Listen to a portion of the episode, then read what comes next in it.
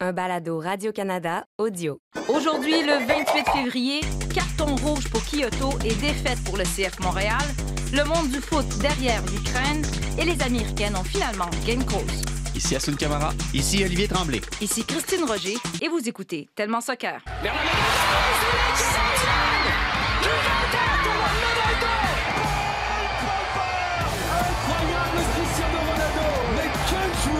Les grands joueurs venir un jour au Real Madrid. A giant goal for Sky Blue. Evelyn Vianne looked to get the final touch right on the doorstep. Marcus Rashford. Oh, glorious! That is a special one. Ahí está que Varela definido. Viene, viene, viene, viene, viene, gol.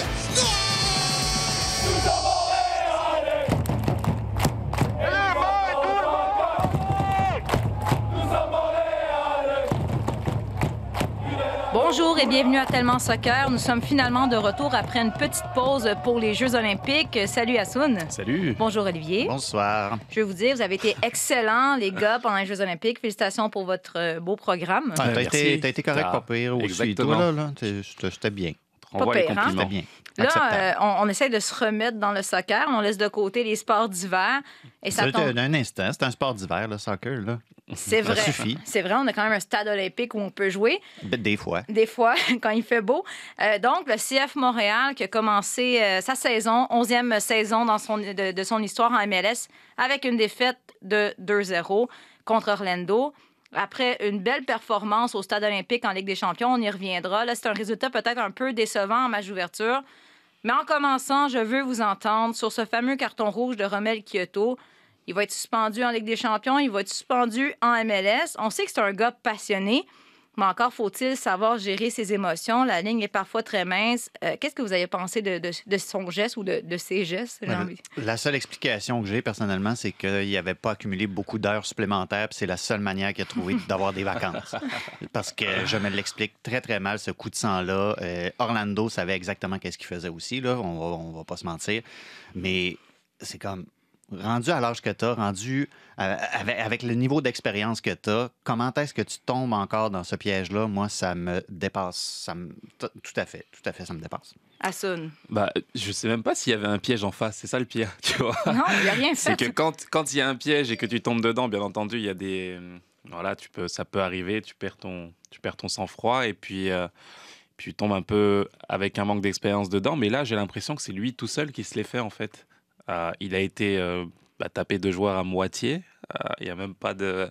Enfin, j'ai- je sais pas pourquoi il a fait ça en fait. Je sais tout simplement pas pourquoi. Peut-être joué à Street Fighter la fin de semaine avant. puis- Non, non, mais c'est ça, ça s'explique, ça s'explique pas, c'est sûr. Et je reviens sur ce que tu dis à travers l'expérience et euh, le besoin d'avoir un joueur comme lui. Je veux dire, des cadres, il y en a, Samuel Piet ou, ou- ou d'autres, bien entendu, mais Kyoto en fait partie Mhm. et devrait être celui qui devrait justement euh, leader l'équipe, surtout après un match comme ils ont fait cette semaine. Moi, je m'attendais vraiment à une grosse performance euh, de sa part aussi, parce qu'il a été très bon, il faut le dire.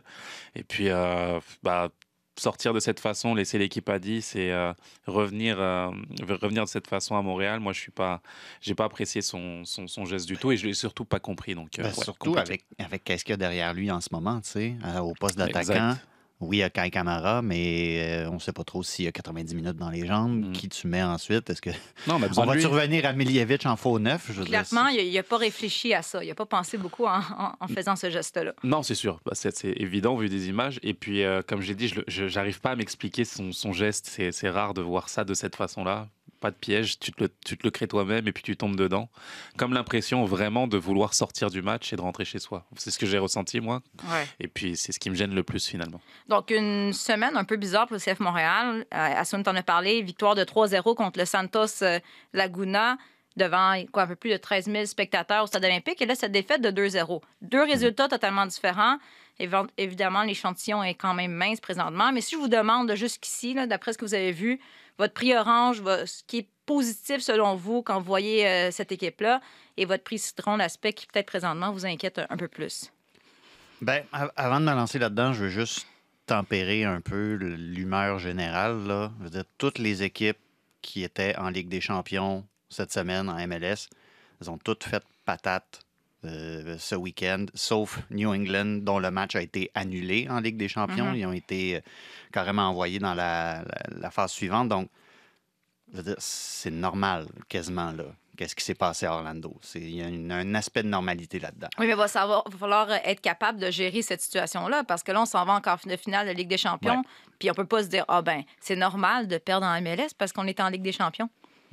Mais Cru- Cruz Azul a perdu en fin de semaine contre Santos Laguna. Ouais. Hein, D'ailleurs, Ouais. des buts un peu weird, là, mais bon, c'est la vie. Euh, prix, prix orange, pour moi, euh, je pense que la... c'est pas un prix orange que je remets à, à quelqu'un nécessairement, mais euh, la continuité de l'identité. De continuer de rester fidèle à, à ces principes-là au, au fil, au fil des saisons. Euh, c'est quelque chose qui me tient particulièrement à cœur quand je regarde des équipes et la manière dont elles grandissent. Euh, oui, c'est sûr que le deuxième but contre Orlando, on va dire Ah, ils ont joué court, nanana. Le problème n'était pas dans on joue court. Le problème était dans l'exécution du jeu Mhm. court sur celui-là. Euh, Mihalovic réagit mal. Waterman choisit peut-être pas le meilleur moment pour faire cette passe-là. Mais contre Santos Laguna, il n'y a personne qui chialait sur le fait que, le- j'allais dire l'impact, que le CF Montréal jouait court parce que ça menait à des super moments de jeu. Donc ça, je suis super content. Euh, prix citron, prix citron, honnêtement, j'ai de la misère à en trouver. Mais y a-t-il un aspect qui t'inquiète peut-être ou que. Je suis pas. je- non, je suis pas Bon, particulièrement inquiet. Mais encore là, je reviens à ce que je disais tantôt, Kyoto qui fait ça au moment où est-ce Ouais. que dans ce secteur-là, il- les options. faut vraiment qu'il y ait des options qui reviennent rapidement parce que ça pourrait être très compliqué de ce côté-là. En même temps, quand tu regardes la manière. Oui, Mihalovic n'a pas eu un super match contre Orlando, mais sa prise de décision contre Santos Laguna, oui, c'était Santos Laguna qui a vraiment mal joué, mais sa prise de décision, je trouvais, était vraiment à point. Il peut aller aider justement devant puis choisir, ses, choisir mieux ses moments pour tirer, pour passer. C'est un des, un des gros chantiers de Wilfried Nancy. Il en a parlé souvent sur Mihalovic, quand est-ce qu'il passe, quand est-ce qu'il tire. Je pense qu'ils peuvent au moins aller s'aider avec ça. Euh, Olivier, dans le positivisme, Je suis toujours positif. De quoi tu parles? presque. Assun, euh, Dans le positivisme Ouais. aussi, j'ai vu, euh, j'ai vu une belle équipe. J'ai été au stade, moi, les voir jouer face à Santos Lagu- Laguna. J'ai vraiment bien aimé ce que j'ai vu. Euh, rafraîchissant au milieu de terrain avec le jeune Ismaël Koné. J'ai vraiment euh, aimé sa, sa, sa polyvalence, sa façon de, de jouer, d'être euh, éclectique dans le jeu, pouvoir jouer court, pouvoir se projeter vers l'avant. On l'a vu à travers son but, mais aussi une belle occasion qu'il avait eue aussi. Et à faire jouer les autres avec intelligence, imposer son physique aussi. Donc euh, à son jeune âge, voir ça, sincèrement, je Mhm. dis ah, pas mal. Franchement, pas mal du Puis, tout. puis il y a Donc, eu de la misère à rentrer dans son match, mais ça l'a pas. Non, ça l'a pas perturbé plus que ça. Exactement. Puis il a grandi au fur et à mesure du match Voilà. aussi, ça c'est ce que j'ai aimé. Et, euh, et Chouanière, Chouanière, je mets des joueurs aussi, euh, euh, Mathieu Chouanière. Ah, je pensais que tu parlais de David qui a marqué à l'Azteca. Il a marqué aussi, donc oui, petite dédicace à lui, c'est vrai, c'est vrai, on lui fait. Mais j'aime bien ce qu'il propose aussi, j'ai bien aimé ce qu'il a proposé face à Santos Laguna aussi. Je trouve qu'il jouait intelligemment, c'était pas extraordinaire, mais ça jouait simple au bon moment, ce qu'on attend aussi d'un- joueur à son poste en piston. Et je pense que oui, il y a, il y a- je mets en avant ces deux joueurs-là parce qu'il y a pas mal de jeunesse dans cette équipe, il y a de la fougue, il y a l'envie justement de s'appuyer là-dessus, donc euh, c'est positif. Euh, on s'est posé les questions euh, à, à la fin de la saison dernière, nous-mêmes dans le podcast, savoir où est-ce qu'allait le CF Montréal, quelle va être l'idée, est-ce qu'on va prendre des joueurs euh, à forte envergure, à forte notoriété, est-ce qu'on va s'appuyer sur des jeunes? Moi, avec ce que je vois, je trouve que c'est c'est- c'est intéressant, c'est intéressant, et j'ai envie de suivre cette équipe, voir ces jeunes progresser, évoluer et prendre cette équipe en main. Donc vraiment, vraiment, euh, je m'inquiète pas plus que ça pour ce match face à Orlando, et j'espère voir cette équipe grandir et évoluer avec. euh, avec Wilfried Nancy à la barre. Et Mathieu Chouanière qui a eu une prolongation Oui, de contrat En en plus, cette ouais. semaine. Donc voilà, c'était euh, bon bien signe. mérité, je crois. Exact. Tu parles de jeunesse, oui, CF Montréal, c'est une équipe jeune. Et là, il y a Kay Camara qui. Ah, c'est plus un vieux, c'est le- dinosaure. Donc, ça en est passé des affaires pendant qu'on était en pause olympique, Ouais. mais de retour en MLS à 37 ans, après avoir joué en Finlande le- l'an dernier. Premièrement, à Sun, Ouais. on voit que c'est toujours possible à cet âge. À quand un retour, à quand un duo de Camara? c'est ça, qui est ici. On se l'est dit. Bah, écoute, moi, je suis très content. Je suis très heureux de le voir euh, de retour. Euh, pourquoi? Parce que bah, j'aurais aimé jouer avec lui à une certaine époque. On s'en parlait déjà. Et puis, euh, c'est sûr que ça aurait été un atout euh, extraordinaire pour, pour nous.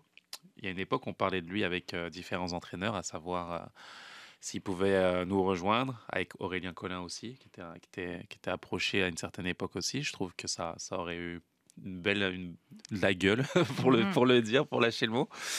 Mais il arrive aujourd'hui à 37 ans. Alors, c'est sûr qu'il y a des interrogations. Comment il va être, comment est-ce qu'il va se sentir. C'est sûr que les années défilent et puis forcément, ce sera pas le même Kai qu'on avait, qu'on avait pu voir par le passé. Donc, c'est comment il va s'adapter, comment il va être au service justement du groupe et aider Wilfried finalement à, encadrer cette équipe et à les amener au, plus haut niveau. Je pense que son rôle va être plus en termes de leader qu'autre chose. Donc, même si on attend beaucoup de lui sur le terrain, je pense qu'il doit arriver à encadrer cette équipe et, être, et à donner au profit, à profit son, euh, son expérience. Des fois, des, des fois, juste amener de la concurrence à un poste, ça peut aider à relancer des vrai. joueurs. Puis je suis pas en train de dire que Bjorn Janssen nécessairement va être relancé par l'arrivée de Kai Kamara juste par sa présence. Mais quand tu regardes Newcastle, tu sais, Bruno Guimaraes signe à Newcastle et ah, tiens donc, Joe Willock se met à jouer au soccer. Ah. Tu sais, je veux dire, des fois, il n'y avait pas d'autres profils vraiment de ce type d'attaquant-là qui peut peser sur une défense physiquement de la manière dont Kai Kamara peut le faire. Oui, il a 37 ans, mais je pense qu'encore pour quelques minutes, euh, une fois de temps en temps, il peut le faire. Donc, j'ose, euh, j'espère, du moins je soupçonne Ouais. que ça fait partie un peu de l'équation aussi de se dire, regarde, tu vois, Bjorn, t'es pas tout seul à pouvoir être le gros gars en avant. On sait que t'attends. On se souviendra qu'il y a un an, avant le début de la saison, l'année dernière, tu nous as... ben, tu, Mhm. Premièrement, tu m'as donné un cours à- pour dire Bjorn, Bjorn, Bjorn. Bjorn, Bjorn. Bref, euh, tu attendais Bjorn Johnson, puis là, t'espères... que- Un- J'étais pas tout seul. Non, Euh, mais là, pas tout seul, on un sent, instant. Là. je veux dire, tu perds pas espoir. T'a- T'aimerais que finalement, euh, il arrive quelque chose avec ce... Mais t'imagines-tu ces deux-là, tu sais, c'est comme Oui. tu veux des personnalités aussi là, tu veux faire parler de ton équipe. Un Kai Kamara, on a vu sa première dispo média, il était euh, il, il était entreprenant dans ses réponses, il voulait dire les bonnes choses et tout ça. Puis Bjorn Janssen, c'était un peu ça quand il est arrivé aussi. C'est comme il a ravi vrai, tout le monde par vrai, son franc-parler. Puis Ouais.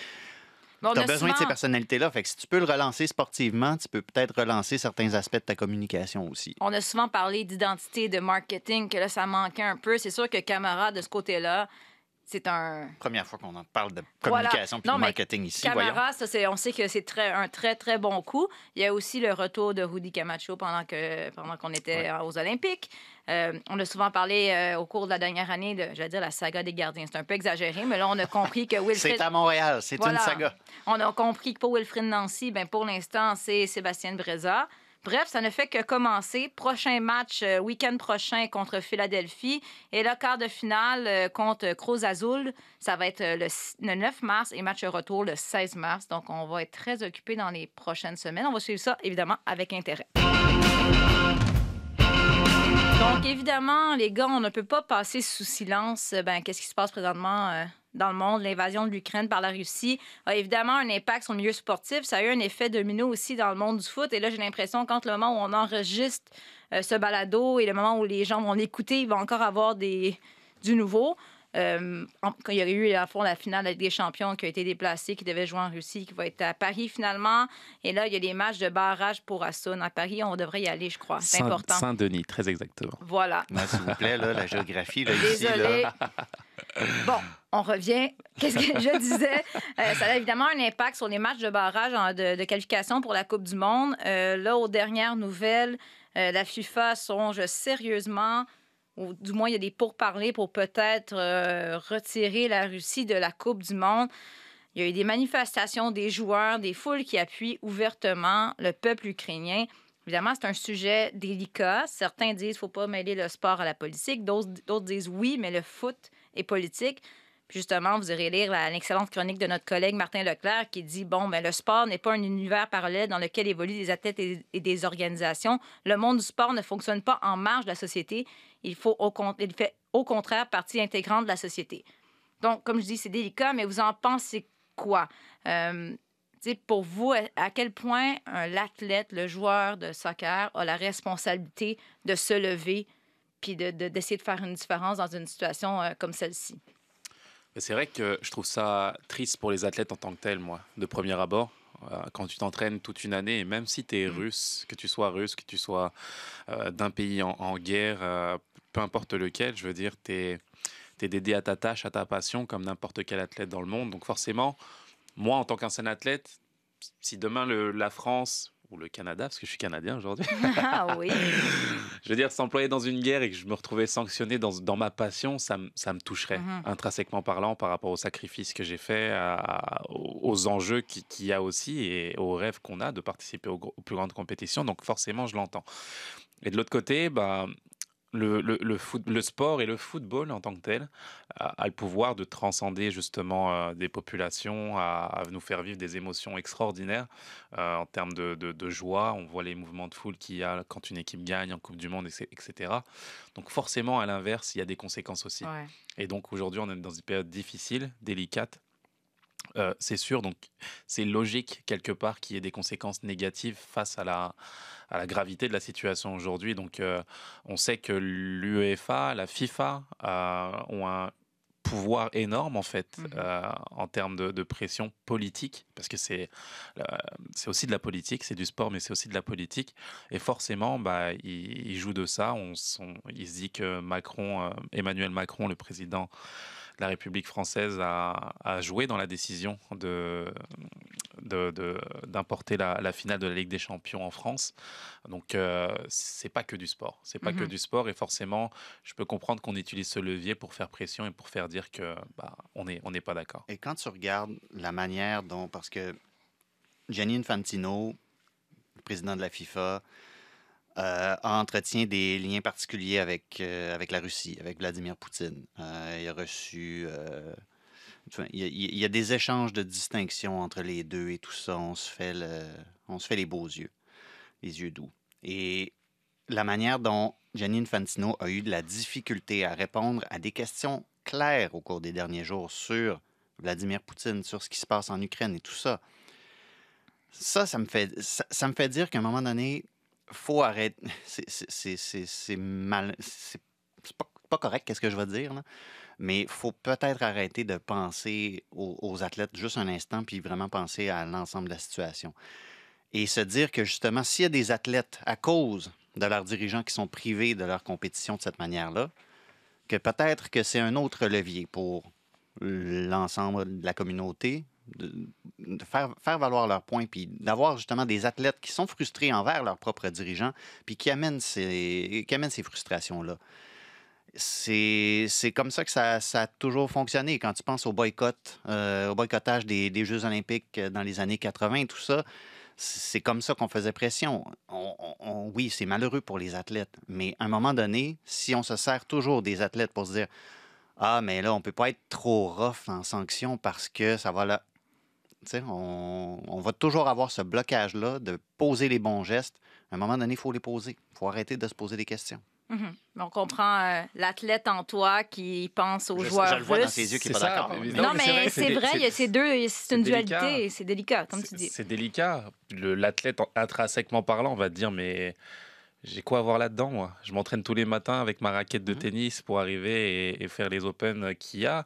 Le joueur de soccer va te dire je m'entraîne chaque matin avec mon équipe comme un autre joueur en fait. Pourquoi moi je vais être sanctionné d'une façon ou d'une autre, tu vois? Mhm. Et puis c'est pas commun, c'est pas tous les jours qu'on a un président ou un je sais pas comment l'appeler, un dictateur qui, qui, qui, parle de, de, de pression nucléaire. Là, tu sais, on à un autre niveau.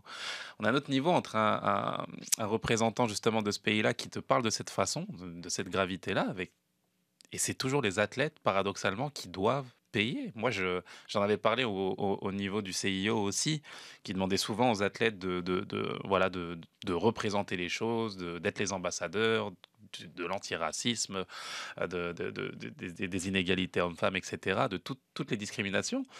Mais je trouvais qu'elles n'étaient pas spécialement à la hauteur en tant que telles. Et là encore aujourd'hui, je trouve dommage, personnellement, hein, que ce soit encore des athlètes, même russes, qui doivent payer les pots cassés de choses pour lesquelles ils sont absolument peut-être pas d'accord. Donc c'est c'est extrêmement délicat, extrêmement compliqué. Et c'est là qu'on se rend compte, bah oui, que je suis pas, je suis pas un diplomate du tout.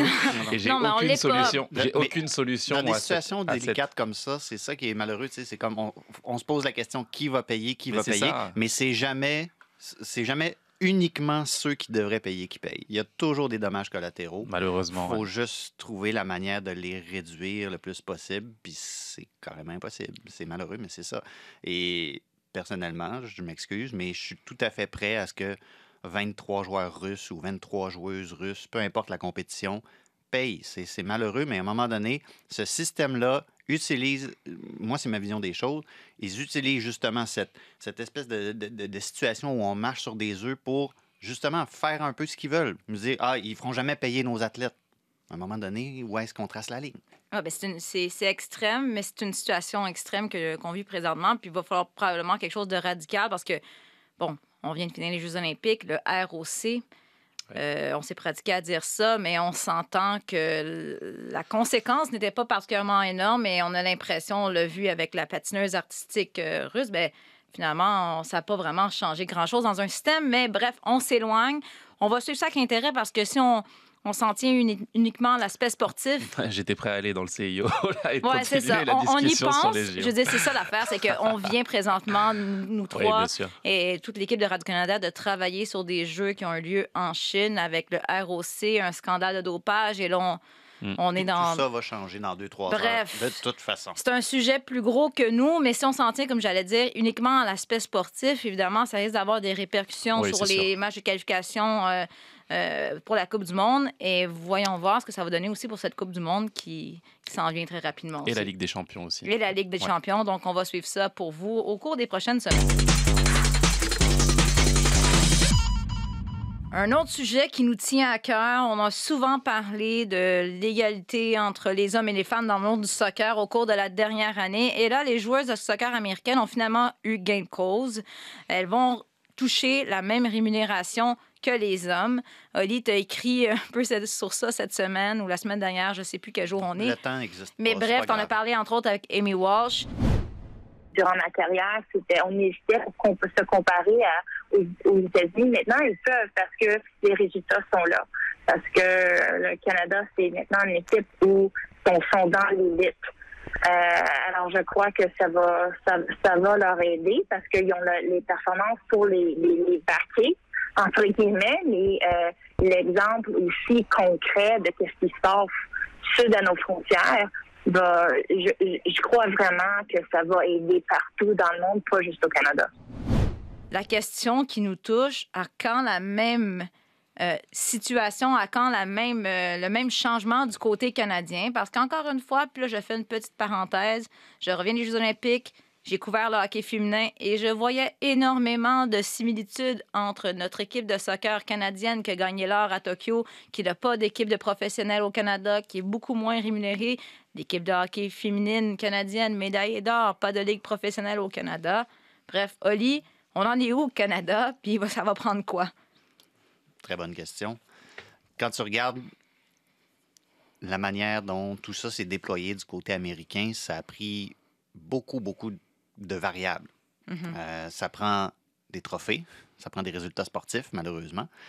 Ça prend des personnalités fortes Ouais, aussi. ça. Euh, et il a fallu que tout ça arrive petit bout par petit bout. Je veux dire, Megan Rapinoe n'est pas devenue Megan Rapinoe du jour au lendemain. Euh, de la même manière que les joueuses qui actuellement sont dans l'équipe nationale féminine canadienne, ils vont devenir des personnalités de plus en plus fortes avec le temps. Et maintenant, elles ont les résultats sportifs pour appuyer euh, leurs revendications. Des revendications qu'elles euh, ne partagent pas nécessairement si publiquement que ça.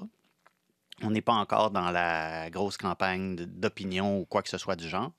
Mais c'est pas un secret qu'il y a seulement une poignée de pays qui se sont engagés. Puis d'ailleurs, pour les États-Unis, c'est pas réglé. Il faut toujours qu'ils s'entendent sur une convention collective, mais on comprend que ça s'en vient. Ouais. Il y a une élection qui s'en vient aussi euh, la semaine prochaine euh, pour le poste de président de, Mhm. ou de présidente, parce que c'est bien parti pour ça, euh, de du US Soccer. Mais il y a une poignée de pays seulement qui sont engagés en ce sens-là. Et le Canada n'en fait pas partie. Si le Canada en faisait partie, il faut être sûr qu'il y aurait toutes sortes de communications à ce sujet-là qui viendraient de l'Association canadienne. C'est pas le cas. Euh, mais là, les Canadiennes, euh, comme le disait Amy Walsh cette semaine, elles font partie de l'élite maintenant. Elles font partie de ce groupe de sélection-là qui euh, sont attendus sur les podiums dans chaque compétition, tout ça. Ça, c'est un gros levier de négociation. Et quand tu regardes la manière dont euh, on les traitait il y a une douzaine d'années à peine, elles racontaient comment, en 2008, euh, pendant les Jeux de Pékin, elles étaient dans une chambre d'hôtel sur le speakerphone en train de négocier avec les, me- les messieurs, parce que c'était des messieurs, évidemment, dans les bureaux de Canada Soccer, pour la rémunération, pour la compensation d'être allés aux Jeux olympiques, puis de se faire payer des, des- des trucs. tout ça. Et, et elles n'ont pas eu de gain de cause. Évidemment, comment est-ce que tu veux négocier à ton meilleur quand tu es en train de préparer des matchs de phase de groupe en Chine, c'est en 2008. Donc, c'est un long processus, mais j'ai toutes les raisons de croire que on s'en vient vers une, phase de négociation éventuellement où est-ce que on va avoir un meilleur levier de négociation du côté des joueuses? Parce que là, l'exemple à suivre, il est carrément à côté de chez nous. Mais là, qu'est-ce qui m'inquiète un peu, Ali, dans ce que tu dis, les discussions que tu as eues, c'est qu'on demande, on se dit qu'est-ce que ça va prendre? Et un des éléments, vraisemblablement, c'est que ça prend euh, une figure, une personnalité qui va porter un peu ce dossier. Tu parles de Megan Rapinoe. Megan Rapinoe s'est ramassée à la Maison-Blanche Mhm. avec Joe Biden pour parler d'équité salariale entre hommes et femmes. Là, du côté canadien, c'est qui notre figure? C'est Christine Sinclair. Mais en termes de personnalité, c'est la plus grande joueuse de tous les temps, on sait. Mais en termes de personnalité, on est très loin de Megan Rapinoe. Puis là, après ça, tu parles des autres. Ben, j'ai l'impression qu'on va avoir des personnalités comme ça qui vont arriver, mais sont jeunes. là. Les Fleming, les Becky. Donc là, tu dis, ça va arriver, mais le temps que ces filles-là aient un impact aussi important que celui de Rapinoe, ça va prendre combien de temps? Puis est-ce qu'on peut se permettre d'attendre à ça des années pour que finalement les, joueuses de soccer canadiennes obtiennent ce qu'elles méritent? Ouais, c'est malheureux, mais c'est la réalité d'aujourd'hui. Je pense que tu vises vraiment dans le mille. C'est l'influence qui fait la différence aujourd'hui. Les réseaux sociaux, euh, la personnalité, justement, et euh, le charisme qu'incarne euh, une Rapino qui, qui a aidé à faire bouger les choses. À partir du moment où tu peux avoir un impact fort sur, sur une communauté qu'elle a, je veux dire, tu t'es écouté de gré ou de force, en fait, et ce qui fait que tu peux être reçu, justement, dans les plus hautes fonctions de la présidence.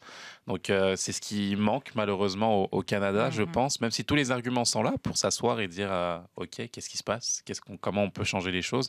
Mais malheureusement, tant qu'on n'aura pas, justement, euh, des figures emblématiques qui seraient capables de faire bouger les choses dans, dans l'opinion publique, en fait, parce que ça se joue là, c'est même plus dans les bureaux, c'est à partir du moment où tu arrives à toucher les gens au quotidien que tu peux faire changer les choses, bah, je trouve qu'on est, on est, on en est encore loin encore aujourd'hui. Et puis, euh, bah, ça va demander ce que tu as dit, du temps et une personnalité qui, qui sortent aussi de, du lot pour pouvoir faire bouger les choses. Parce que malheureusement, je vois, j'ai l'impression qu'on ne prend, pas en considération justement euh, ces, choses-là. On a parlé de soccer, bien entendu. J'ai suivi les Jeux Olympiques, euh, tout comme toi. Et puis, de voir cette situation où ces filles-là s'expriment euh, et gagnent, est-ce que est-ce que c'est l'équipe gagnante, je veux dire, Ouais. tout simplement? Et retombe après dans des, dans des, dans des histoires où il y a tout simplement pas de championnat professionnel. Moi, je, je, j'ai, je sais pas. J'ai, Tu sais, c'est pas normal. c'est, c'est pas normal. Je, C'est mais pas- je sais, le pas normal, on l'a déjà dit en fait. Non, je mais sais c'est pas quoi dire de plus derrière ça. Une Christine Sinclair, C'est- là, si elle continue à jouer à l'âge qu'elle a, c'est parce qu'il faut qu'elle continue à jouer. Parce qu'elle n'a pas les moyens d'arrêter de jouer. Mm. Ça ça n'a pas d'allure. Puis Olivier, je comprends ton optimisme. Puis là, on dit, ah, c'est le fun. euh, Canada Soccer a affiché euh, un poste de responsable du soccer professionnel féminin.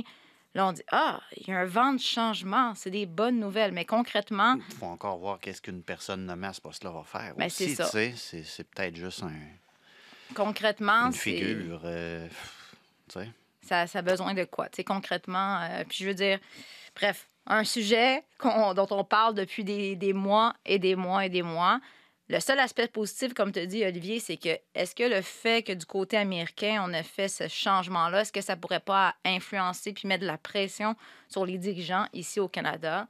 Je pense que C'est- toujours, plus, c'est toujours un plus, bien entendu. Je pense que ça peut aider, ça va aider sûrement, mais il faut, il, je veux dire, il faut euh, transmettre cet élan-là. Le, le, le- se demandé si c'est pas Megan Rapinoe qui va être la figure emblématique au Canada aussi, tu sais. Ben, ça se- ça se-. C'est une cause qui est tellement médiatisée en même temps. Ouais. Puis, puis on parle de bataille d'opinion publique et tout ça.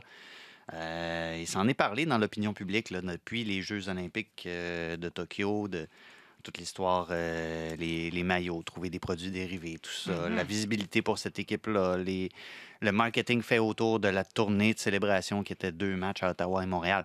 Dans l'opinion hein. publique, dans l'opinion publique, honnêtement, je pense que les, les joueuses ont déjà une bonne base de soutien. Puis quand tu regardes les pays qui ont- comme l'Angleterre ou l'Australie, tu sais, il n'y a pas de personnalité comparable à Megan Rapinoe ou Alex Morgan dans ces sélections-là nécessairement, où il y en a beaucoup moins. Puis ils l'ont quand même eu simplement parce que leurs dirigeants aussi ont été prêts à faire leur pas en avant.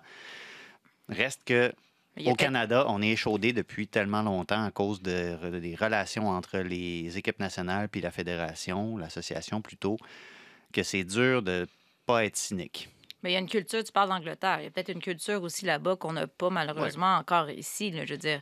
C'est pour ça que je pense qu'ici, ça passera beaucoup par, euh, par le ressenti justement des inégalités et de l'influence envers l'opinion publique simplement. Je sais pas, moi j'imaginerais une vidéo entre euh, Christine Sinclair et... euh, je veux dire, simplement ça, ça pourrait faire une différence. Ça Toutes prend- Parce que c'est à la sortie, c'est à la sortie d'une prochaine négociation.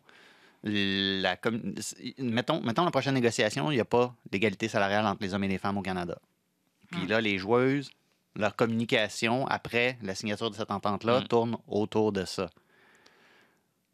Il, va y avoir de la, il va y avoir de la pression dans les bureaux, il va y avoir de la, des, fumées, de la fumée dans les bureaux de Canada Soccer à un moment donné. là. C'est sûr. Mais ça va passer par une personnalité. Puis, on, bon, on, comparait, on faisait une petite comparaison avec le hockey. Ben, du côté du hockey féminin au Canada, ben, on a Marie-Philippe Poulain, puis une façon euh, qui a refusé d'aller jouer dans la East Coast League, qui Ouais. s'appelle plus la East Coast League, mais en tout cas, qui a refusé. CHL. Et CHL, qu'elle s'est refusé d'aller jouer avec les hommes parce qu'elle s'est dit non, moi. Elle a dit haut et Ouais. fort, vous voulez, vous, vous voulez m'encourager? Ben, allez donc investir dans le hockey féminin. Donc, ça prend une Christine Sinclair ou pourquoi pas une jeune qui va dire, ben moi, je vais, je vais le prendre sur mes épaules, ce, ce- ce projet-là. Un autre dossier qu'on va suivre, on va parler aussi dans les prochaines semaines, là, la, la saison de la NWSL s'en vient. On va suivre ça. On est encore euh, diffuseur canadien francophone, aussi de la D1 Arkema. Donc, il y aura encore beaucoup de soccer féminin à Tellement Soccer dans les prochaines semaines. Merci, les gars. Merci. Merci, beaucoup. On se retrouve, vous êtes là la semaine prochaine? On sera là la semaine prochaine pour un autre épisode de Tellement Soccer. Sur tous les terrains et sur tous vos appareils. Radio-Canada Sport.